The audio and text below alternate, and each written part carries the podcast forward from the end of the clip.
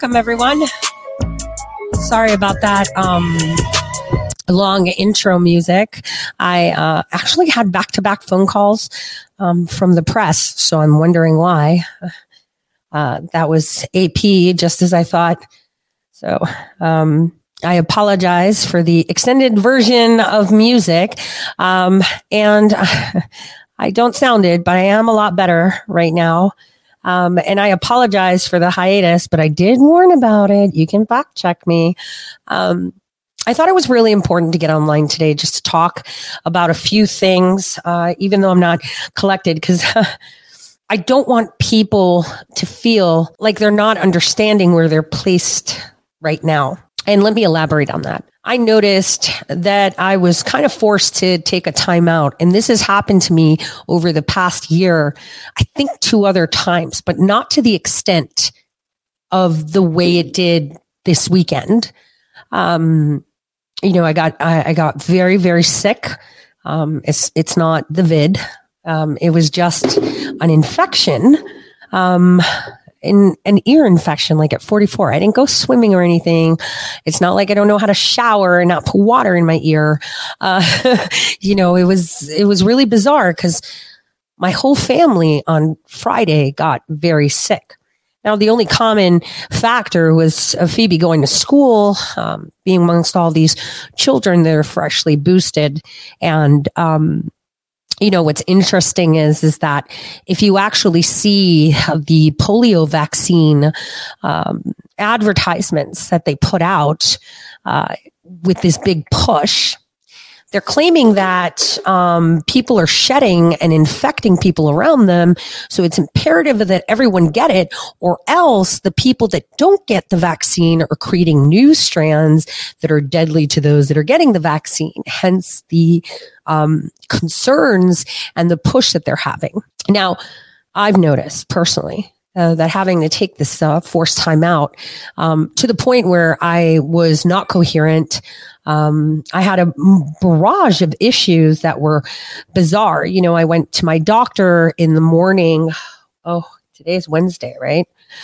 So I went to the doctor on Monday morning. Is it Monday? I'm going to say it's Monday. And um, before I went to the doctor, I had two cups of coffee the way I love it like super sweet, lots of cream. I, the first one I inhaled, I didn't even see that cup go down. And then the second one, so obviously my doctor was like, Hey, you have a low grade fever. It was like a hundred and something. No big deal.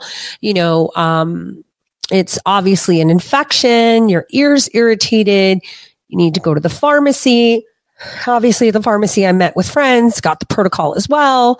Um, and, uh, you know, by the time I got home, uh, my fever was at like 104 and was between 103.8 and 104.1. It was insane. And my phone was ringing off the hook from the hospital because they wanted to see that I was alive. because apparently, when they took my blood, um, and I'm not diabetic, which is a surprise being so overweight, but um, my blood sugar was at 53 after having, you know, a lot of sugar. And so they were concerned about me.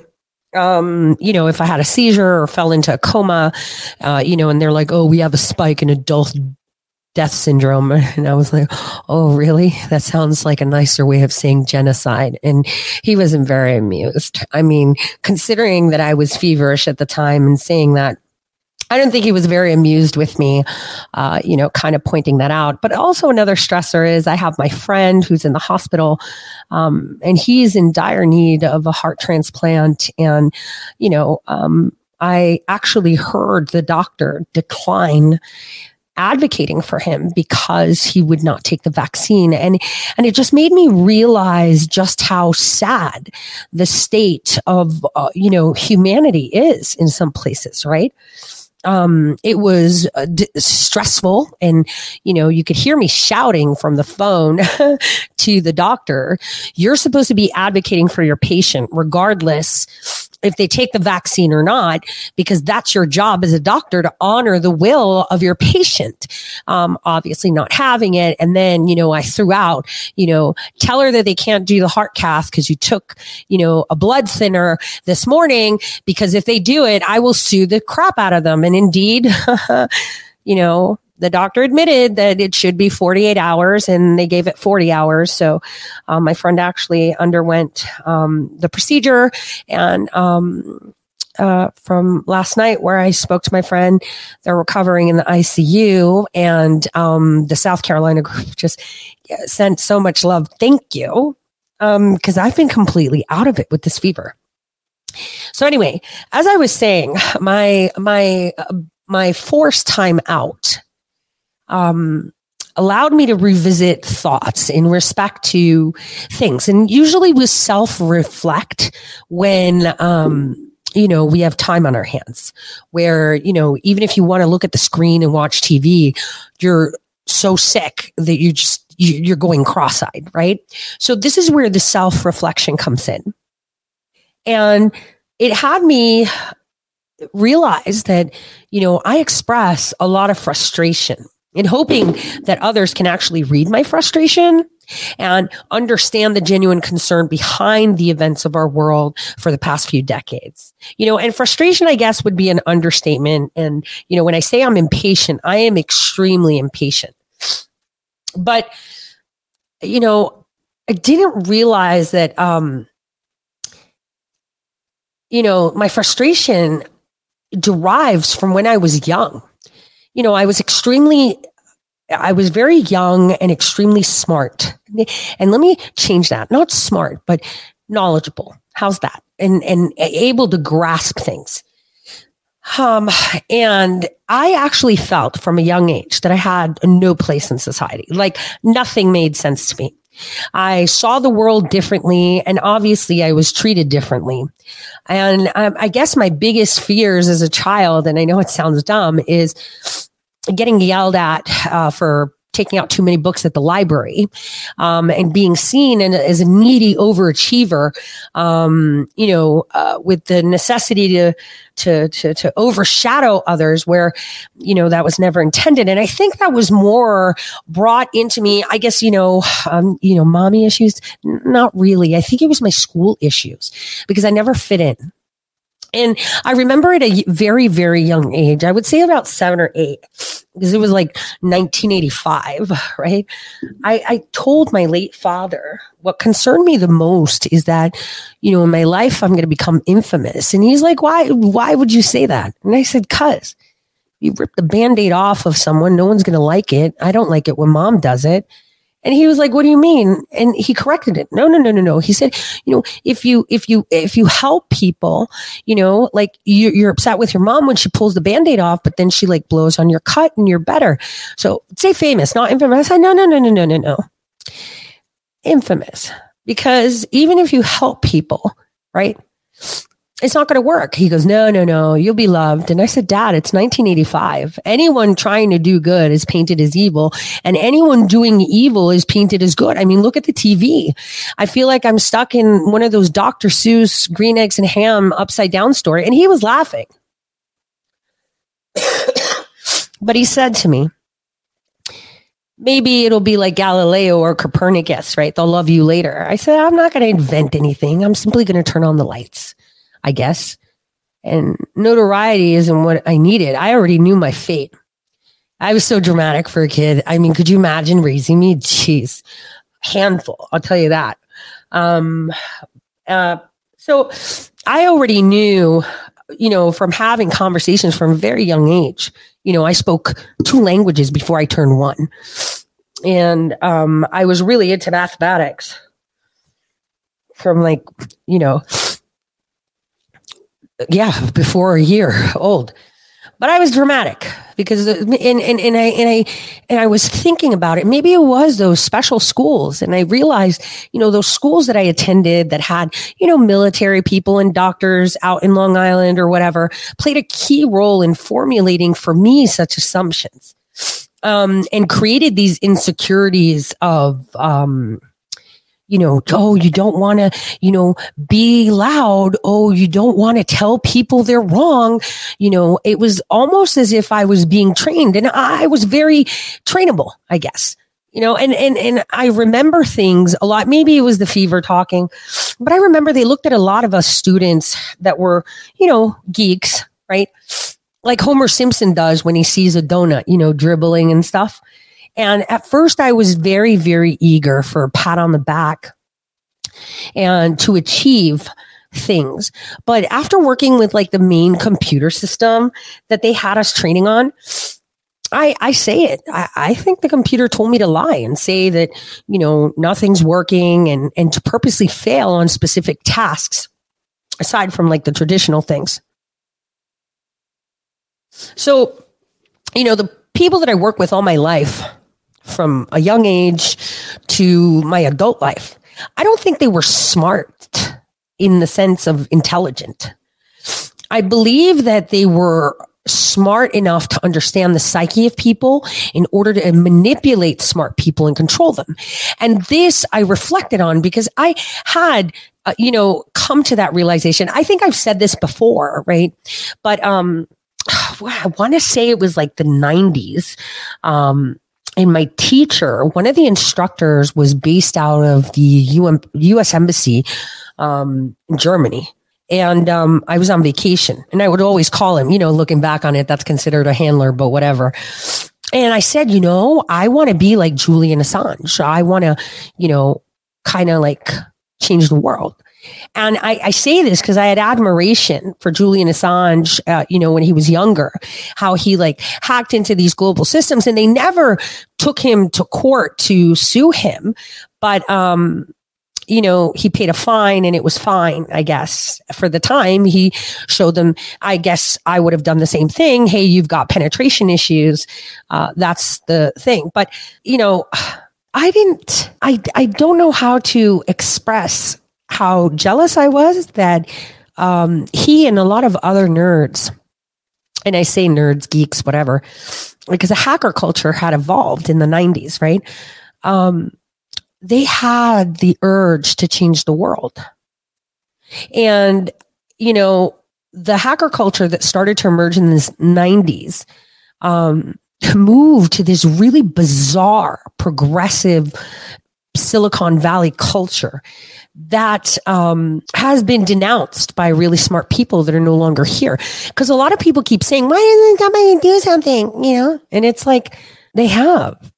They're no longer around. They've either committed suicide or have been replaced or signed a deal. They literally take them out one way or another. They've been dying in the darkness or even visibly on the news and, you know, had no one to support them in that sense. Many people say, oh, you know, they were killed by the government, but nothing's really done. A lot of people actually believe that Steve Jobs died from pancreatic cancer. I want you to think for a second. You know, we have a spike in pancreatic cancer right now. Um, what's the correlation to that? Right? What's the correlation? This vaccine. And then I'll take it even further. And I'm not going to waste your time in giving you a math lesson but I want you to kind of try to do the math in your head with simple figures I'm going to give you. They claim, right, that they've, you know, given like so many vaccines to the world, right? Within a year. Hold on, let me pull up their site. Let's just talk about the United States. Within a year, ever since they administered the vaccine, they've given 514.54 million first doses in the United States, right? Well, let's do the math. How did they make so many doses? Like think about it. In one year you have 31 million 550 let's say 31.5 million seconds. Let's pretend that um pharmaceutical company can produce one vaccine every second. You would only make 31 million right? So in essence, you would have to have what, how many? I don't know. Let's, let's, let's do the math. So for every hundred million vaccines, you'd need at least three plants pumping out one vaccine every second. So, um, if we have 500 million, then we would need, you know, three times five, 15, you know, laboratories, manufacturers pumping out one vaccine every second within the United States. And if we had so many laboratories, we would definitely see them. So are we getting these vaccines done within the US or are they coming from overseas? I'm just talking about simple math because it seems really weird how they start from day one to have these vaccines and they have produced 500 million vaccines in less than a year and administer them when they can only make 31 million if they can produce one vaccine per second, which is highly impossible. So, thinking about it, considering the side effects, maybe that'll help. Frustration is what I call, you know, um, you know, those that that prey on those that seek through curiosity and desperation and need of information to hook them and rather than just give them facts or or or information. Uh, they you know i mean it it doesn't make them a better person. And it's like what is going on? Eh, eh, how's this? People cower from standing where they are. And i know exactly how this is. I i stand firmly on where i am. Uh, a couple weeks ago, I was at an event and I met with one of the BLM chapter people in, in Cleveland. He said, yo, you, you like Trump? And I said, you don't? He was, nah, man. He's, and I was like, no, I like Trump. I voted for Trump because I know exactly where he stands. Don't tell me you didn't think our nation was safer under him.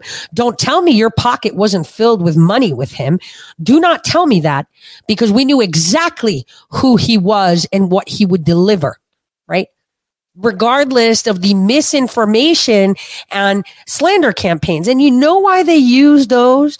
Because it's a lot cleaner to assassinate someone's character than it is to assassinate them. Because then you make them martyrs, right? You make them martyrs. This is why we saw Sweden attack Julian Assange with fake child pornography charges, which, or child sex charges, right? That he raped someone. Was it children? I don't know. But then they pulled it back the minute he fought back right? But it didn't matter. That was already out. So everyone was talking about that. And the story, they killed this character, and it took him over a decade to rebuild that character. So the thing is, is, you know, I get frustrated with people that pander to it a lot because I know that the majority of them are also part of the disinfo campaign. I know this because I used to run them everywhere. I, I worked with the people that give direction to the people that direct them. And no one will talk to you or talk to someone else and then unless they're instructed to, right? Unless they are instructed, they will not speak. They look up for recognition. Oh, can I talk about this person? I mean, can I have them on? Am I allowed? Will I be outcasted? You see, this is the way it works the lack of freedom of speech, and it all goes back to the ability to have information.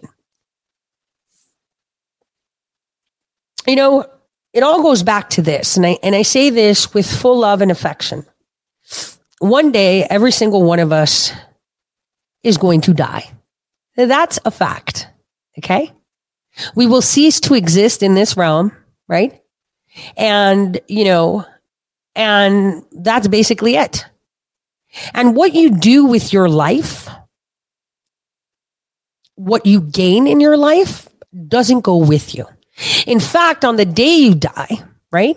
Someone's going to have a funeral. Knowing myself, I'll probably be late to mine, of course, fashionably. But people are going to fight about the cost. They're going to have coffee. They're going to talk.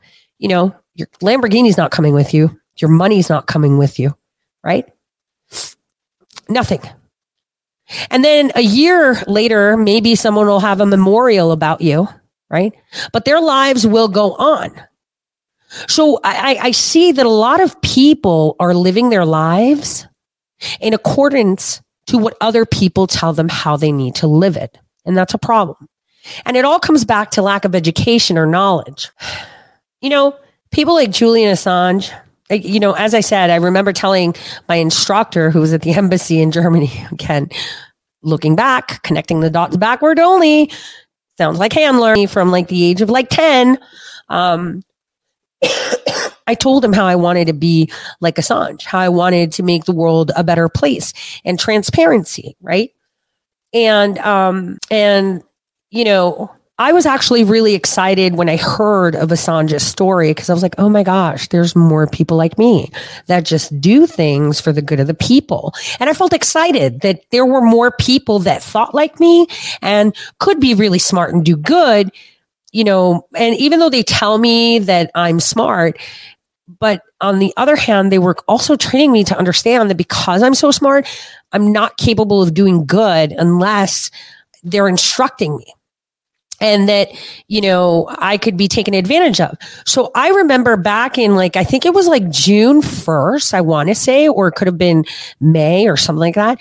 The North Dakota Attorney General in 2018 had requested from the court to not allow me to use the internet. And I thought for me, that was PTSD. I was like, why would he say that? Because that's exactly what my instructor did when I expressed that to him. He monitored my usage and disallowed me from using the IRC to communicate with that hacker crowd. And he disallowed me to use it.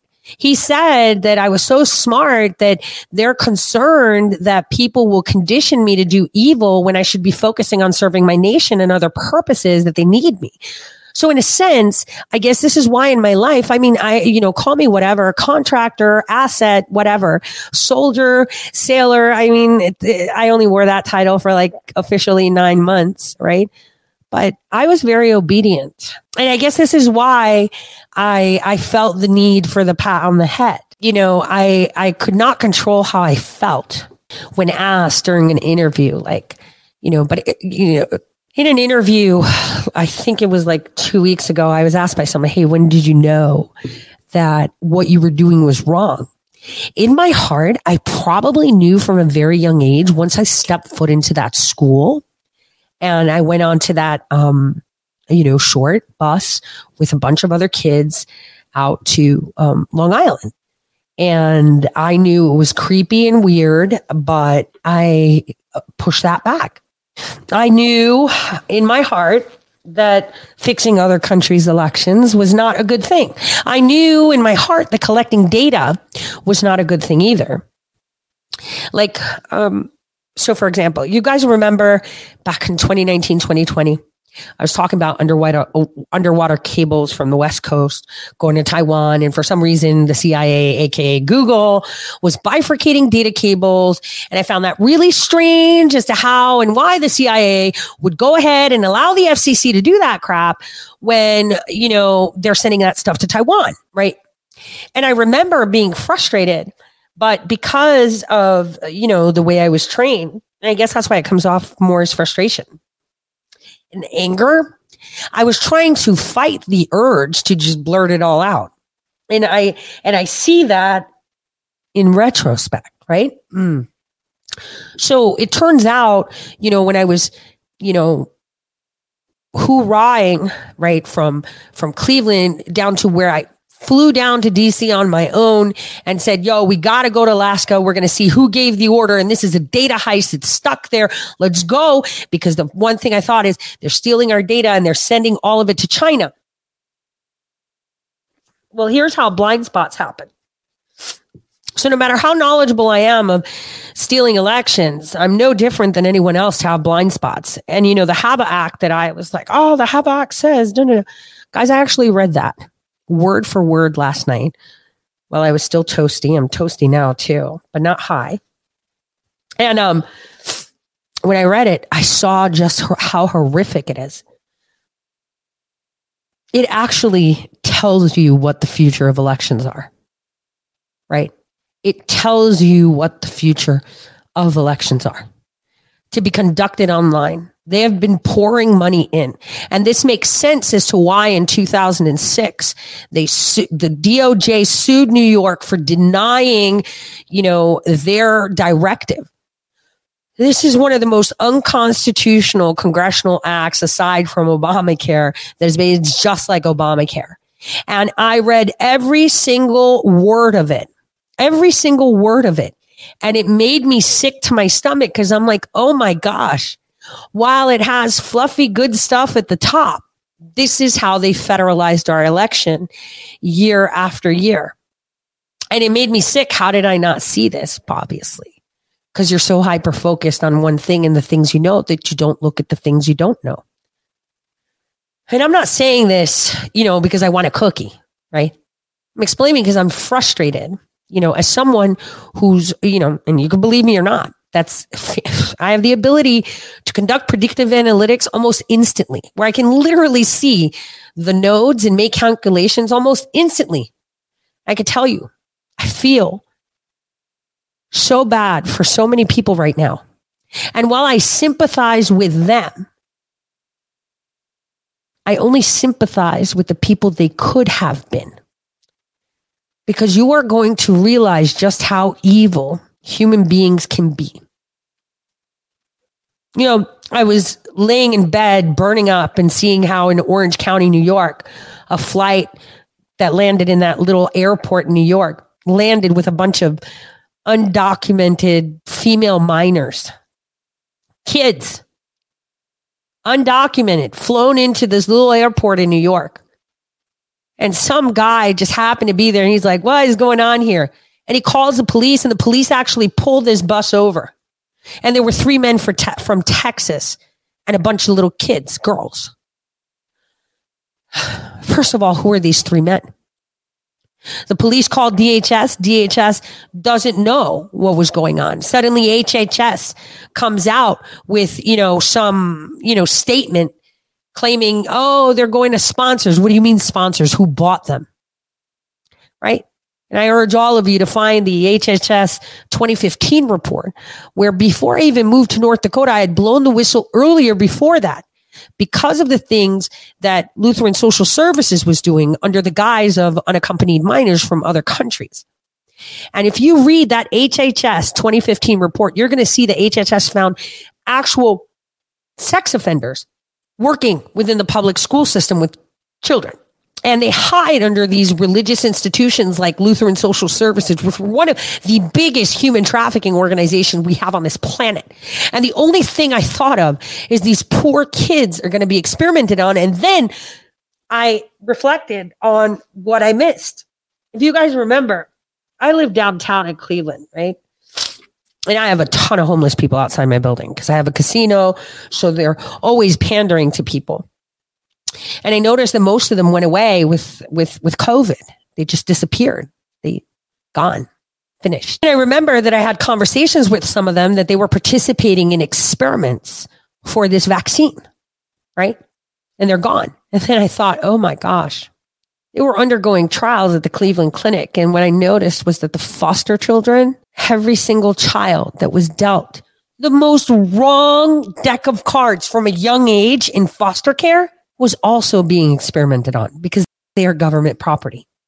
And these children that are unaccompanied and, you know, undocumented, we don't even know how many of them there are. We don't know their names. We don't know where they come from because they're undocumented.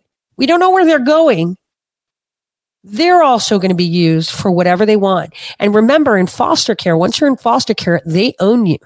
They give you every single vaccine, every new experimental thing and they keep tabs on you until the day you die. They even pay for your education because you were in foster care because they need to follow you. And remember, they're doing all of this with our tax dollars. And when you think of it, you think, how do we stop this? How do we stop this? Obviously, we stop this with elections, right? With elections. And this is where it comes to, you know, while I was feverish, I was still meeting with my attorneys coughing up a storm, feverish. And I, and I, like I said, I sat down and read the whole HAVA Act. And all I did was sob as to how I missed it, how they began the process of this minority p- report, right? By processing and federalizing our elections back from Bush's era under the Patriot Act. And you know, those who try to fight the system of technology consuming us, right? Look at it, what their goals are in the studies, internet voting. Read the bill. Data, data, data, data. Data is information and information is knowledge and knowledge and power is power. Now, everybody knows Julian Assange because he's alive and visible. But there are a lot of other people that were also visible in Silicon Valley One young man who was smart like me, well, smarter, I think, because he had like, you know, you know, one thing that he didn't like to do is eat food that wasn't white. Like it needed to be like, it needed to look white. He had a problem with colored foods. I kid you not. Um, he went to a school too because he was smart. His name was Aaron schwartz Um, and he's he was actually the uh, co-founder of Reddit. He created RSS tech, right? Um, he was so smart, and he's dead, right? He wanted to change the world, and they were upset because he didn't take to the Silicon Valley culture. In fact, after Reddit was purchased by Condé Nast and he made millions on it, he was offered an office at Condé Nast and he just couldn't stand it. He saw how structured it was, how stupid it was, and how it wasn't it. And you know what? I actually thought this would be, I found a video about him talking about this and I want to share it with you guys because I think, I think it's important um, that you hear him tell you that part of the story. Um, he died from suicide, apparently, while the FBI went after him when his only goal was to give knowledge to the people. Knowledge.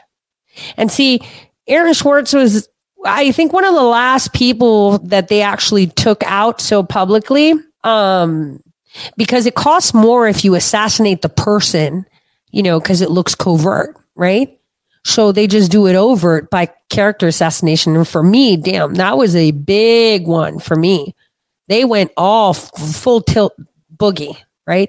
And it wasn't warranted. It was completely unfair, but I have to live with that because that's what happens. You're all in. So take a listen to what he had to say.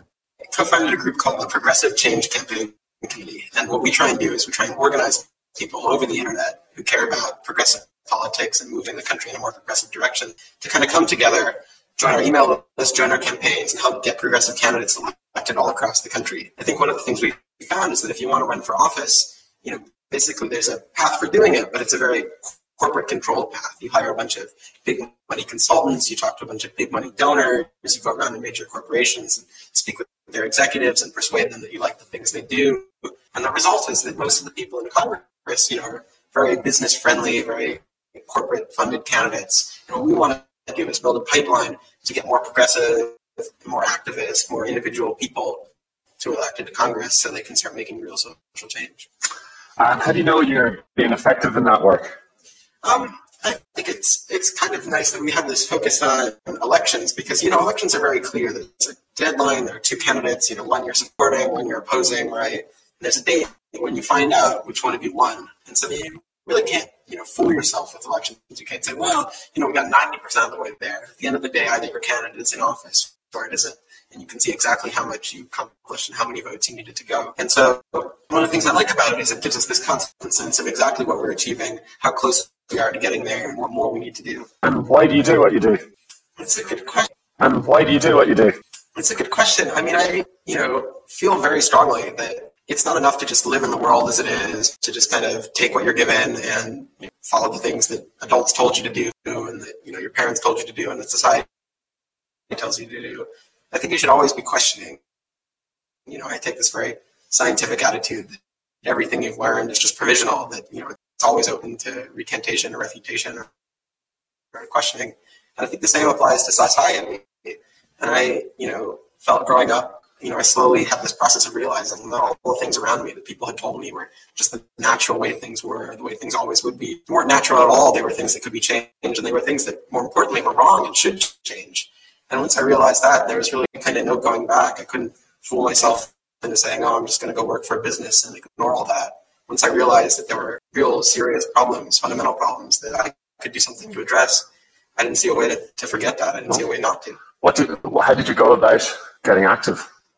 Um, You know, I'd always been wanting to get active. Like even when I was in school, I was very frustrated with school. I thought, you know, the teachers didn't know what they were talking about, and they were very domineering and controlling, and the homework was kind of a sham. And it was just like, you know, all the way to pen students together and force them to do busy work. And you know, I started reading books about like the history of education and how this educational system was developed, and you know, alternatives to it in ways that people could actually learn things as opposed to just regurgitating facts that teachers told them.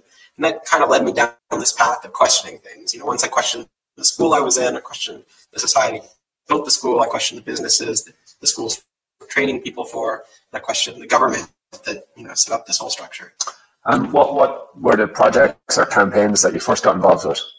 Um, well, like I said, I got interested in, in educational stuff. I don't think I really got involved in a political campaign. I spent a lot of time, you know, after that, wondering what it is that I could really affect. You know, I did a lot of writing and a lot of reading, but a lot of the stuff I read about social change, you know, seemed to come from this model, you know, in, in the revolutions in the 60s, people thought, oh, if we just get enough people together, you know, who are angry, then all of a sudden, magically, this revolution will happen and we'll take over the country. And, you know, it just didn't make sense to me. I think it, you know, now I have more background, more context. I think it came out of this experience of watching the Soviet Union, where because the Soviet Union was so underdeveloped and you know there weren't very many political structures in place, it was true that a small group of people getting a bunch of people angry could kind of take over the whole country. And I just don't think that can happen in developed countries like the U.S. or Ireland. So I began wondering, what is it that you can do in developed countries? You know, everything seems so ineffective and so powerless. And it wasn't until just recently that I started thinking, okay, the internet provides this opportunity now to raise money to get candidates elected. You know, it used to be there was just no way for a small group of people to go up against the power of big money. But one of the things we've seen at PCCC is that, you know, there's just a couple of us who work there.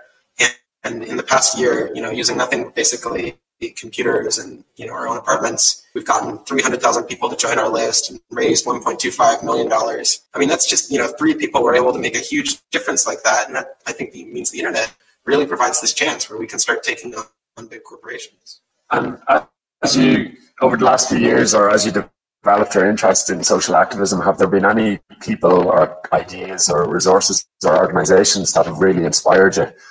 Any particular good big thinkers?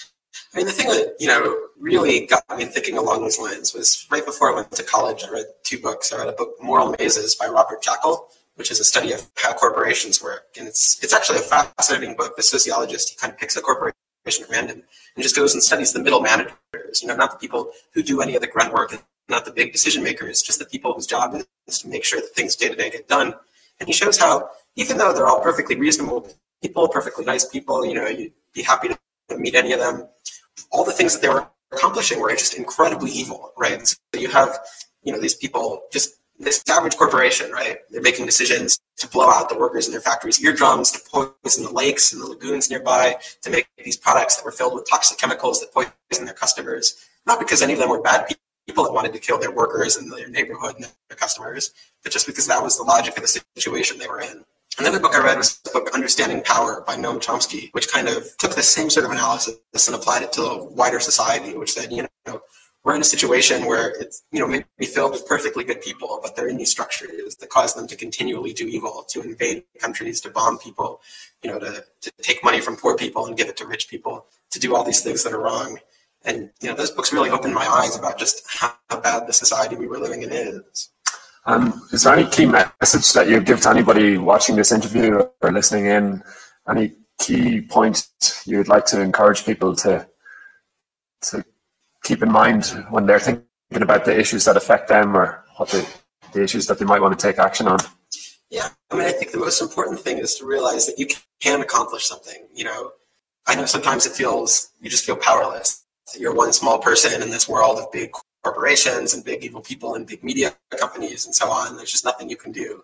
But the fact is, a lot of the reason it seems like that is because people feel powerless. People are afraid to do anything.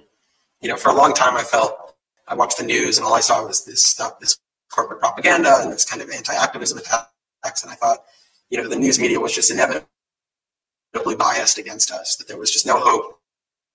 That the only solution was to create alternative news streams. Now, at the PCCC, I found it's not that the news media is inevitably biased against us. It's that, you know, reporters like all of us, are just kind of lazy. You know, they report the stories that people give them, and there are huge companies that are willing to write up stories for them and hand them to them on a silver platter. So all they have to do is type them up. You know, of course they're going to do that. And it turned out when we did the same thing, when we started writing press releases and we started going to reporters and pitching them stories, they were just as happy to write about us as they were about Coca-Cola. And so, you know because I had believed so long that change was impossible, it precluded me from taking any actions that could have caused that change. And so I think the first step for everyone out there is just to believe that you can accomplish something. Because once you believe that, you know, you're half the way to actually doing something. That could be changed, and they were things that, more importantly, were wrong and should change. And once I realized that, there was really kind of no going back. I couldn't fool myself into saying, oh, I'm just going to go work for a business and ignore all that. Once I realized that there were real serious problems, fundamental problems that I could do something to address, I didn't see a way to, to forget that. I didn't see a way not to. What did, how did you go about getting active? Um, you know, I'd always been wanting to get active. Like even when I was in school, I was very frustrated with school. I thought, you know, the teachers didn't know what they were talking about, and they were very domineering and controlling, and homework was kind of a sham. And it was just like, you know, all the way to pen students together and force them to do busy work. And you know, I started reading books about like, the history of education and how this educational system was developed, and you know, alternatives to it and ways that people could actually learn things as opposed to just regurgitating facts that teachers told them. And that kind of led me down this path of questioning things. You know, once I questioned the school I was in, I questioned the society built the school, I questioned the businesses that the schools were training people for, I questioned the government that you know set up this whole structure. And what what were the projects or campaigns that you first got involved with?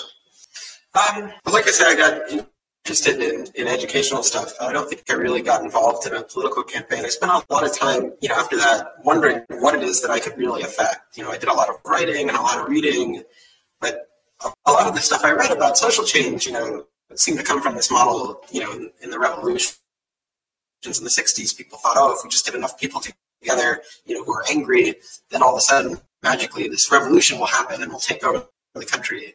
And, you know, it just didn't make sense to me. I think it, you know, now I have more background, more context. I think it came out of this experience of watching the Soviet Union, where because the Soviet Union was so underdeveloped and, you know, there weren't very many political structures in place, it was true that a small group of people getting a bunch of people angry could kind of take over the whole country.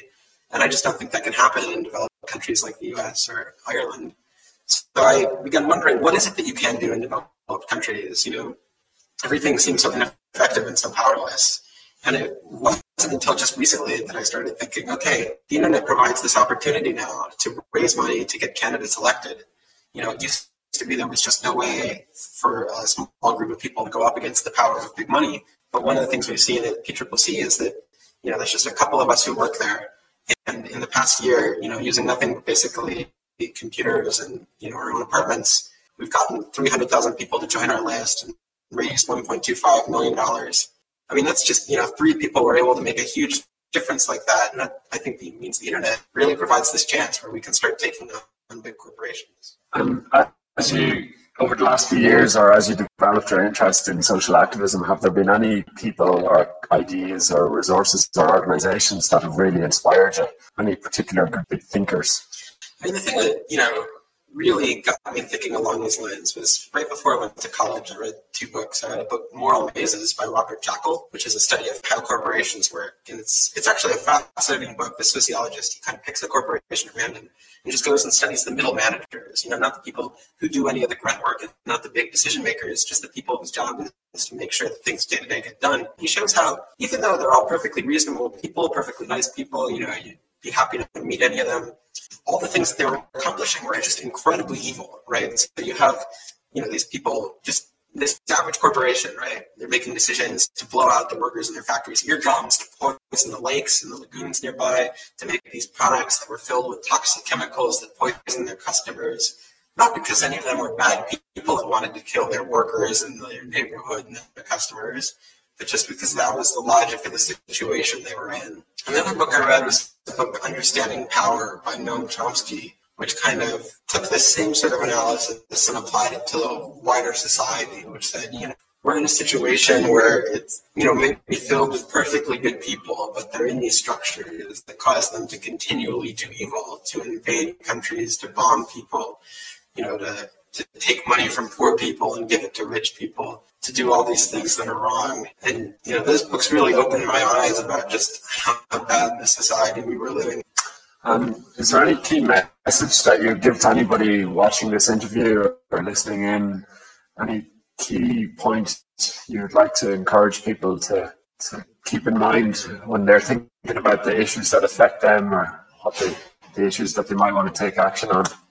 Yeah, I mean, I think the most important thing is to realize that you can accomplish something. You know, I know sometimes it feels, you just feel powerless. You're one small person in this world of big corporations and big evil people and big media companies and so on. There's just nothing you can do. But the fact is, a lot of the reason it seems like that is because people feel powerless. People are afraid to do anything. You know, for a long time, I felt I watched the news and all I saw was this stuff, this corporate propaganda and this kind of anti-activism attacks, and I thought, you know, the news media was just inevitably biased against us. That there was just no hope. The only solution was to create alternative news streams. Now at the PCCC, I found it's not that the news media is inevitably biased against us. It's that, you know, reporters, like all of us, are just kind of lazy. You know, they report the stories that people give them, and there are huge companies that are willing to write up stories for them and hand them to them on a silver platter. So all they have to do is type them up. You know, of course they're going to do that.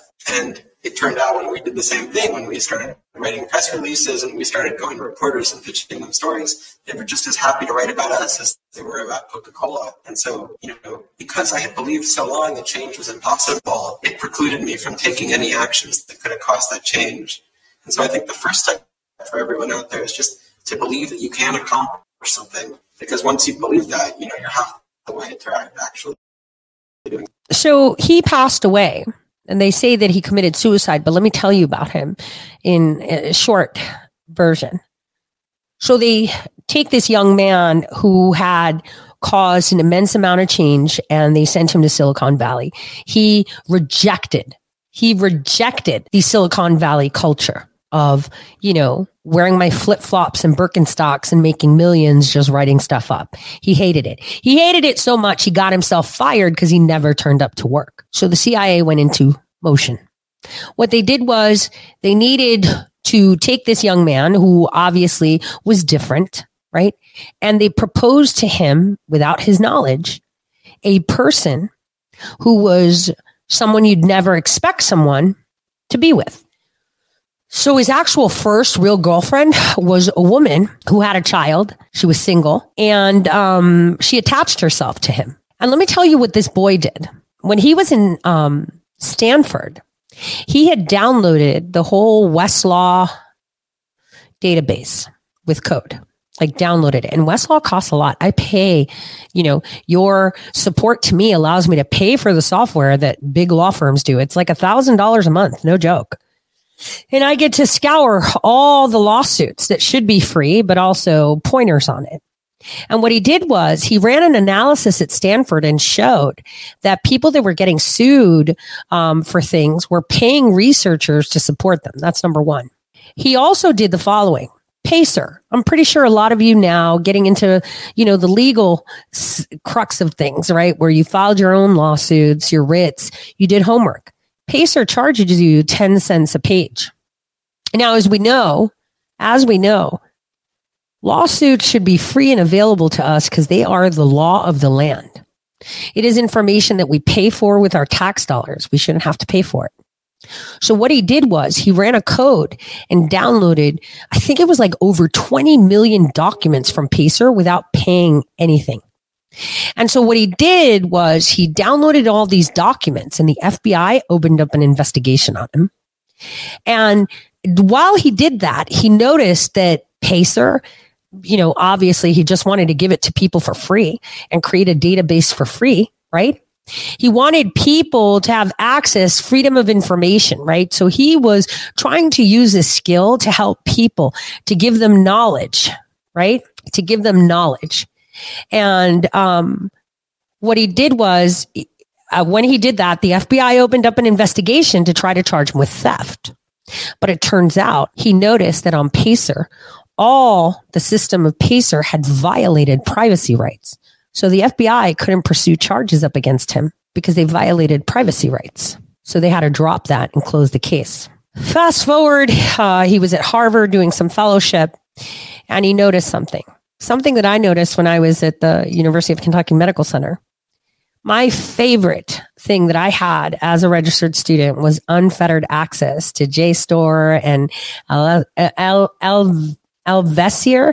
It's where all the research that we pay with our tax dollars resides. And it's behind these huge paywalls. That is science, not a textbook. That's science, not what your teacher says or your professor, because it's always biased. It's unfettered research where they can back it up and they want you to pay for it. So if you don't have money, guess what? You don't get to see information. So what he wanted to do is give that information for free. Well, he did that. So what he did was he did it on um, through Harvard's Wi-Fi network. Um, realized that there was huge downloads coming. They cut it. He changed his network and his identifiers. Did it again. So what he thought is, all right, I'm going to go hook it up directly to the Ethernet. And what he did was he went to a basement. he hooked up his computer with a hard drive and kept downloading. And the FBI figured it out. So they monitored him and put a video camera in the closet where he had his computer downloading all this data. And they caught him on camera doing it. So they wanted to charge him with theft. At that time, he was still seeing the handler, you know, the girlfriend with the child. That was his girlfriend, supposedly, um, who was the nail on the coffin for him. She had a, you know, queen for a day, uh, you know, proffer. Um, I've been offered those twice in my life, um, declined to speak to them twice with those, which is where you could tell them everything and you have full immunity, right? Um, and, uh, you know, they, they offered him a deal and they were like this. He's like, no, I'm doing this because this is federally tax, federally funded research. People should have access to it. And I'm researching to see which corporations are paying for this climate change research bullshit. So at that time, while the investigation was ongoing, right? And his girlfriend had turned him over because he was like, I, I, think he had like this blog where he talked about gorilla, whatever, whatever, because, you know, he was frustrated. Kind of the way the frustration that I express many, many times, uh, you know, when I, when I, when I'm speaking, he was frustrated. So it was one of those frustration things. Anyway, he broke up with her. Right. She had other lawyers and she felt all bad bullshit. Right. I watched the whole case. I felt so bad. I was like, geez, they're going to take him out. He got involved into politics, went and supported Fakahontas, was down at the Capitol. And all of these people, this hacker, you know, the core of why the nerds got together was to liberate people have shifted. You know, at that time, Fakahontas pushed herself as someone for freedom. Zoe Lofgren, Wyden, all of them were all about freedom. And um, it was the SOPA Act that really put him on the mark. Do you guys remember that? He was the reason SOPA never passed. So I'm just going to play a clip of him talking about the SOPA Act because Obama took him out. There should be justice for this young man. And Obama should be held accountable for this. One million percent. Take a listen. Online Infringement and Counterfeiting Act. Oh, Peter, I said, I don't care about copyright law. Maybe you're right, maybe Hollywood is right, but either way, what's the big deal? I'm not going to waste my time fighting over a little issue like copyright. Healthcare, sure, financial reform. Those are the sorts of issues I want to work on. Not something obscure like copyright. I could hear Peter grumbling. Look, he said, I don't have time to argue with you, but it doesn't matter for right now. Because this isn't a bill about copyright. It's not. No. It's a bill about freedom of speech. Now I was listening. And Peter explained what you've all probably long since learned that this bill would allow the government to devise a list of websites that Americans weren't allowed to visit. On the next day, I came up with a whole bunch of ways to try and explain this to people. I said it was like a great firewall of America. I said it was like an internet blacklist. I said it was online censorship. But I think it's worth taking a step back, putting aside the rhetoric, and thinking about how radical this bill really was. Yes, there are lots of times when the government makes rules about If you slander a private figure, if you put a television ad on that lies to people, if you have a wild party that plays booming music all night, in all of these cases, the government can stop you. But this was something radically different. It wasn't the government went to people and asked them to take down a particular material that was illegal. It shut down whole websites. Essentially, it stopped entire groups of Americans from communicating with everyone in America. There's nothing like it in U.S. law. If you play loud music all night, the government doesn't slap you with an order requiring you to be mute for the next couple weeks. They don't say nobody can make any more noise inside your house. There's a specific complaint, which they ask you to specifically remedy, and then your life goes on. The closest case I could find of this was a case where the government was at war with this adult bookstore. The store kept selling porn, and the government kept getting it declared illegal. And then, frustrated, they decided to shut the whole bookstore down. Even that, even that case was declared unconstitutional, a violation of the First Amendment. Though you might say, sure, the COICA would get declared unconstitutional too. But I knew the Supreme Court had one blind spot around the First Amendment. More than anything else, more than slander or libel, pornography, more even child pornography. It was copyright. When it came to copyright, it was like part of the justices' brains shut off. And they totally forgot about the First Amendment. You got the sense that deep down, they didn't think the First Amendment even applied. Why copyright was an issue. Okay, so let me explain this because a lot of people are complaining that they can't hear. Remember, this is streamed for where he was having a conversation with students. What he was explaining is that the uh, SOPA Act, which was called the Stop Online Piracy Act, was a violation of the First Amendment. And if you guys remember back then, Wikipedia and Reddit went dark for a day. And um, that's why the act didn't go. This was their first attempt under Barack Hussein Obama to silence alternative voices. Remember, this was a president five minutes in that signed an executive order to seal his records, right? And so they claimed that it would be copyright, but here's the copyright. If you copy somebody's code to make a page and he goes and says, this senator that supported it, well, he would have been shut down because his whole website had copied code from somewhere else. This was the way that they were going to sequester information. And like he said in his previous interview, when you go to school, it's stupid because you're only learning about the version that the teacher believes on history and math and in science. It's what they say. He was extremely vulnerable to these sharks. And no matter what they threw at him, that be money or notoriety, he did not bend the knee. He tried to ensure that the First Amendment was there and he believed exactly what Julian Assange has been saying. Knowledge is power and wars are started with lies and therefore truth can stop wars. And that's the thing. He pointed this out. He made that his life was not in vain, first of all, because he stopped that. Because right now, you wouldn't be able to hear my voice if he didn't. You would probably be somewhere on the undernet. And that's if you were versed and were able to access it because they would have strangulated the IP access. They are ushering us into the CCP system. They want us to be voting from our phones, paying all our bills from our phones. You know, Elon, we're not going to agree on this bullshit. Technology is supposed to serve us, not the other way around. And Aaron Schwartz, I think there's a movie docu about him. It is a really painful story. And then he went from one handler to another, but whatever. if you actually watch it, I haven't watched it in years. Um, but I can tell you, you know, this was Obama's doing and there should be justice for him. And if you remember, um, Sarah Palin had some beef with Assange. You guys know why she had beef?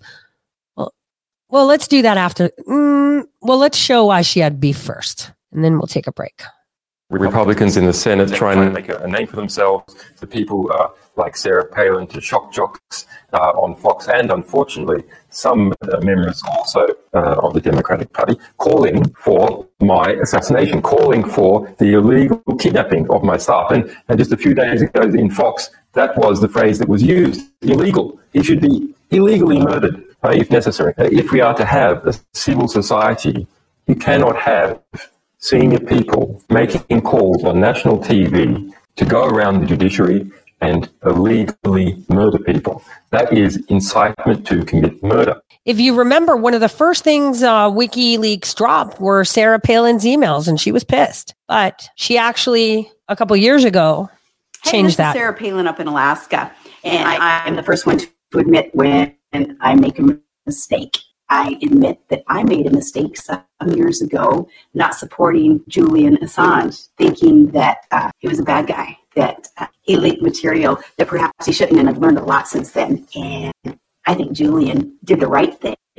And Julian um, did us all a favor in America, did the world a favor by fighting for what he believed was right. And ultimately, he's been proven to be right. He deserves a pardon. Um, he deserves all of us to understand more about what he has done uh, in the name of real journalism. And that's uh, getting to the bottom of issues that the public really needs to hear about and benefit from. Uh, yeah, some years ago, I publicly spoke out against Julian, and I, I made a mistake. I, I, like I say, I've learned a lot since then.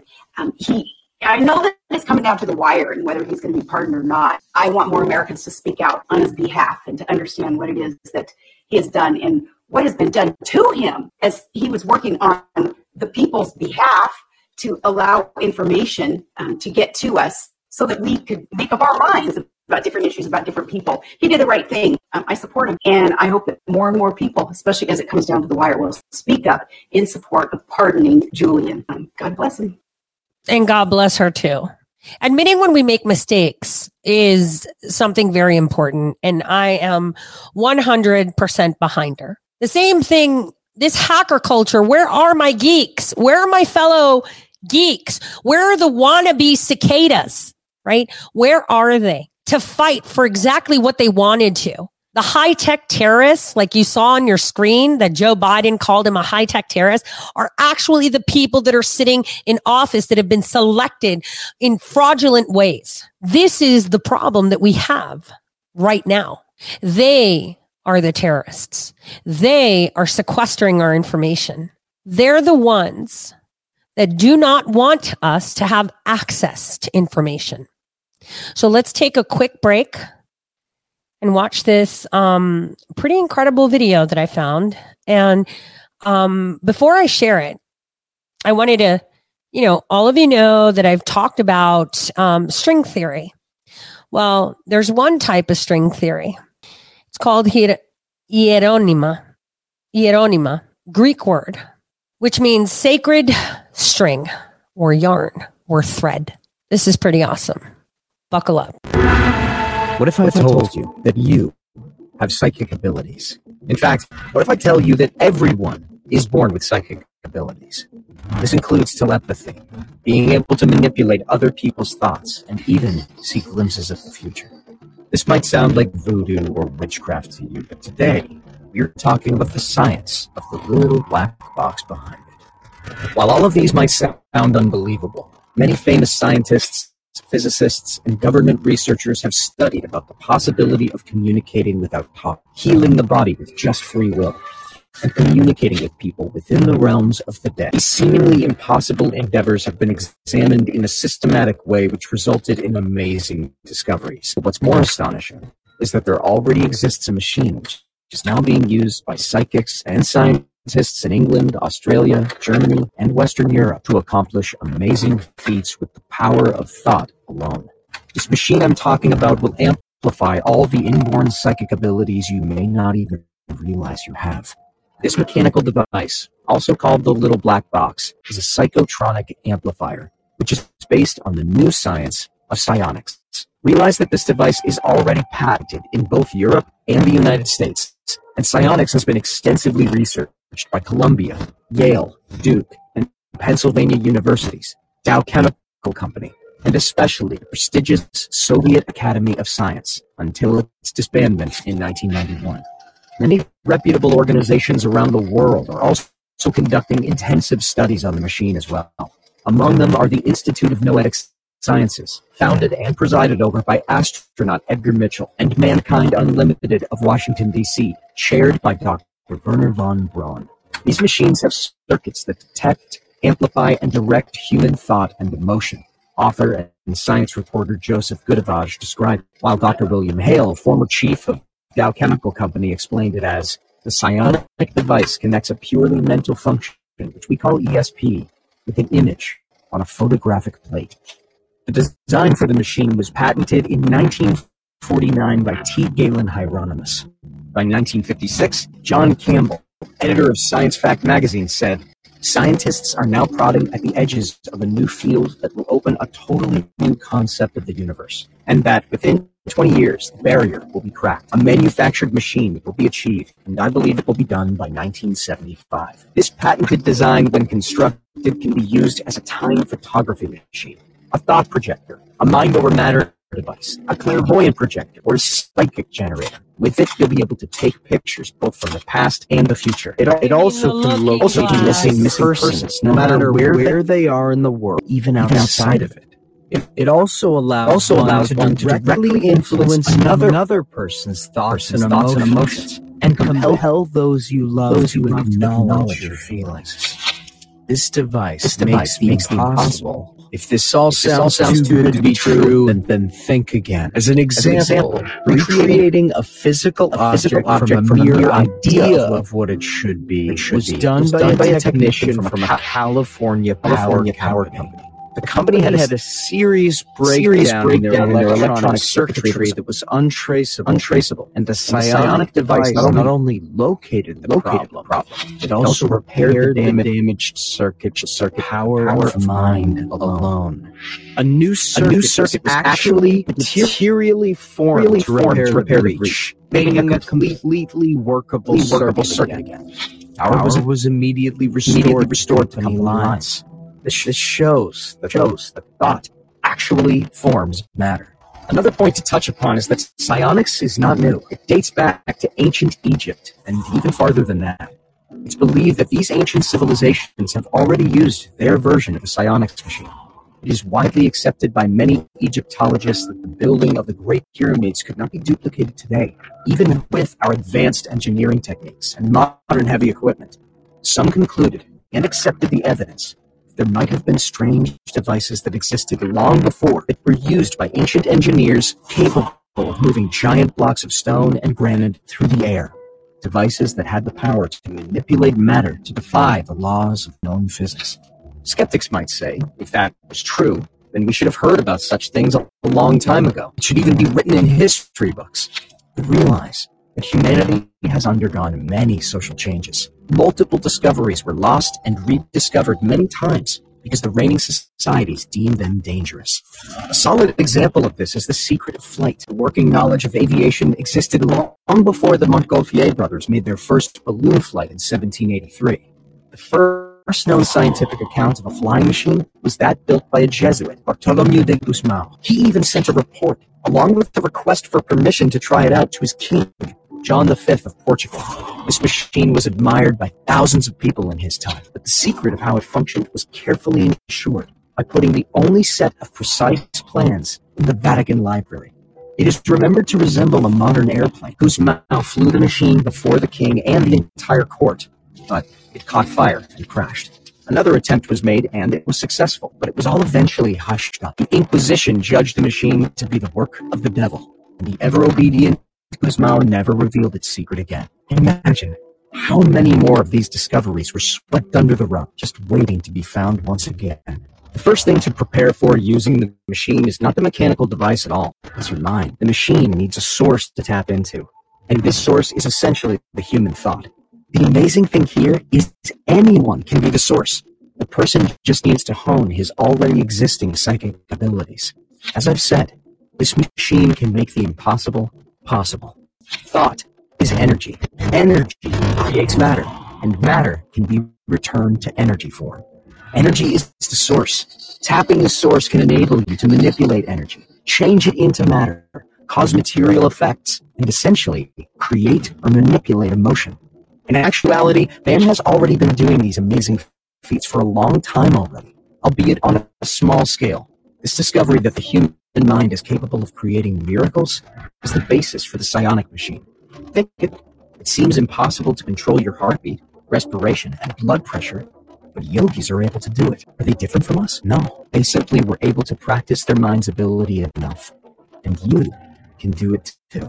Moving forward, all known matter in the universe consists of atoms. May it be a tree, a table, a rock, you, everything is made up of these tiny particles of energy. And everything in the universe being made up of energy is part of the electromagnetic spectrum. The electromagnetic spectrum is a band of frequencies running from below 6 cycles per second to well over 50 billion cycles per second. And everything we know registers somewhere in that spectrum. The human brain itself has electrical patterns and wave frequencies. These energies can then be harnessed by the machine to produce matter. So everything radiates a frequency. And these radiating forces have common occurrences. Biological radiation. You radiate. And I don't just mean your brain waves, but every single atom in your body. You radiate emotionally, intellectually, and physically as well. What the psionic machine does is that it converts thought, unseen energy, into something tangible or recognizable. This then allows the machine to enhance the power of the mind for you to be able to do miraculous feats like telepathy and seeing things that aren't normally visible to the human eye. 25 years ago in Czechoslovakia, Dr. Kirlian and his wife were experimenting with a related device, and quite by accident, he discovered that by putting his hand into a very high intensity electrical field, miraculous things seemed to happen. He was able to see the electrical field of atoms in his hand Years of experiments followed this incident due to government interest, which led to the ultimate discovery the actual viewing of the astral body within a human being. This commonly ridiculed concept of an astral or soul body was actually seen with the Kirlian device and photographed too. With all these discoveries, the saying mind over matter seems to have a different meaning now. And it seems like telekinesis, teleportation, levitation, etc., would fit right into the puzzle. They don't seem too impossible anymore. There are at least six different psionic machines patented by different people in separate places. All these devices operate on the same principle, and oddly enough, most of them have similar circuits. Will use as an example the only American device granted a patent, the Hieronymus machine. In 1946, Hieronymus found that any mineral or compound could be identified if a sample of the specimen were placed in the machine. He concentrated on the substance he wanted to find, while at the same time, he turned the dial. It operates similarly to fine-tuning a TV set. What happens is that no matter who operates the machine, it is able to detect copper, for example, as long as the operator thinks and concentrates deeply on that substance. Nothing else will stick or be detected by the machine unless it is thought of. There are guidelines and instructions for making your own little black box, but these DIY machines mostly just perform basic tasks. If you're interested in doing exotic work, such as psychic photography, deep space audio reception, health experiments, especially with color irradiation, etc., you would need to adapt these plans for those functions or purchase such devices ready-made. Although beware, creation and use of the psionics machine is not for the impatient, for it could be more dangerous than beneficial. Psionics are still in its early stages as of now, but it comes with a lot of promise. Seemingly impossible feats now not so far-fetched. In the years to come, think about what more we can do with all of this energy available around us. Science has been reaching breakthrough after breakthrough that bring us closer to understanding the world, how it's created, and how it works. What then seems to be works of higher beings are revealed to us that it can be done by anyone with enough practice. Who knows what more the human mind is capable of? These machines will probably be used by many. The most likely outcome is people in the shadows or in the government might already be using it today for various reasons that we are completely unaware about. And that is so true. I have no idea why everyone's complaining about the audio. I'm hearing it fine on this end. I've like closed all windows, but I'm going to take you somewhere else. I'm going to take you into a more focused and how you can create your own machine. See, like the narrator said, there's people in the shadows that use this. And um, what you're about to hear is kind of going to blow your mind because this is all documented. And again, we go back to the people are thirsty for knowledge, hungry for information. And my frustration comes out, um, I guess, in my mannerisms of speech and um, pedestrian articulation of how I feel. But here's where it gets fun. Hey everyone, this is Decker from Enigmatic Devices.